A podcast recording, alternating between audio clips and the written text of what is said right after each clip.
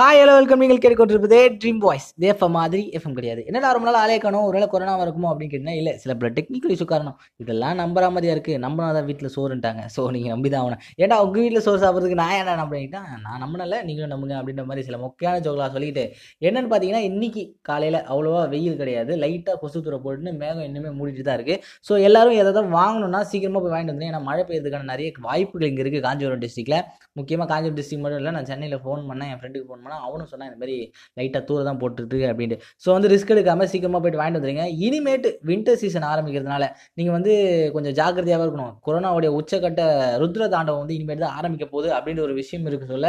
நீங்கள் வந்து இன்னும் சேஃப்டியாக இருக்கணும். மாஸ்க் வந்து கம்பல்சரி சனி தனிநபர் இடைவெளி வந்து நீங்கள் கண்டிப்பாக கடைபிடிச்சே ஆகணும் அப்படின்ற ஒரு விஷயம் தான். நான் ஏன் இப்போ இதை சொல்கிறேன்னா இன்றைக்கி புரட்டாசி மாதத்தோட எண்டான ஃபஸ்ட்டு சண்டே ஸோ நிறைய வந்து கறிக்கடையில் வந்து பயங்கரமாக ஜனம் இருக்கும். நீங்கள் என்ன பண்ணணும்னா பொறுமையாக ஒவ்வொருத்தராக போயிட்டு கறிக்கடலை வாங்கணும். அதுக்கு லேட்டாக வாங்காதீங்க. ஏன்னா லேட்டாக போயிட்டு டக்குன்னு காலி ஆகிடும் அதனால் சீக்கிரமாக போயிட்டு கொஞ்சம் டிஸ்டன்ஸ் மெயின்டைன் பண்ணி டக்குன்னு வாங்கி வந்துட்டிங்கன்னா உங்கள் வீட்டில் மதிய சாப்பாடு கண்டிப்பாக நீங்கள் கறி சாதம் சாப்பிட்லாம்.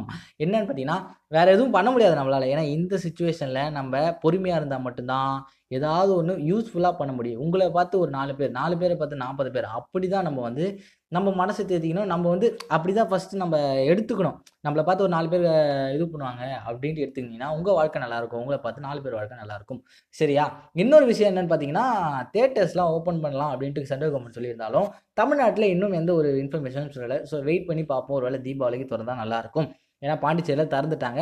இருந்தாலும் நாங்கள் மாஸ்டர் படம் தான் ஃபஸ்ட்டு ரிலீஸ் பண்ணுவோம் அப்படின்ற ஒரு விஷயம் வந்து சில பல அலசல்ஸ்லாம் நம்மக்கிட்ட வந்துட்டு இருக்கு.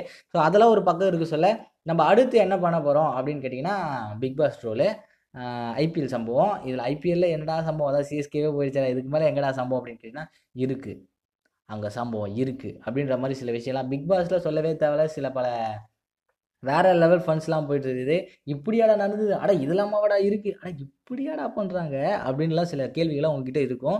அதுக்கான பதிலாக நம்ம இந்த பாட்காஸ்ட்டில் நம்மளுடைய ட்ரீம் வாய்ஸில் நம்ம இனிமேல் கொடுக்க போகிறோம் அந்த மாதிரி விஷயம்லாம் இருக்குது ஸோ லாஸ்ட்டாக நான் என்ன சொல்ல வருதுன்னு கேட்டிங்கன்னா கறிகடையில் போயிட்டு சீக்கிரமாக கறி வாங்கிட்டு போயிட்டு மதியம் லஞ்சுக்கு ரெடி பண்ணுங்கள் அண்ட் சைனிங் ஆஃப் யுவராஜ் நீங்கள் கேட்டுக்கொண்டிருப்பதே ட்ரீம் பாய்ஸ் எஃப்எம் மாதிரி எஃப்எம் கிடையாது.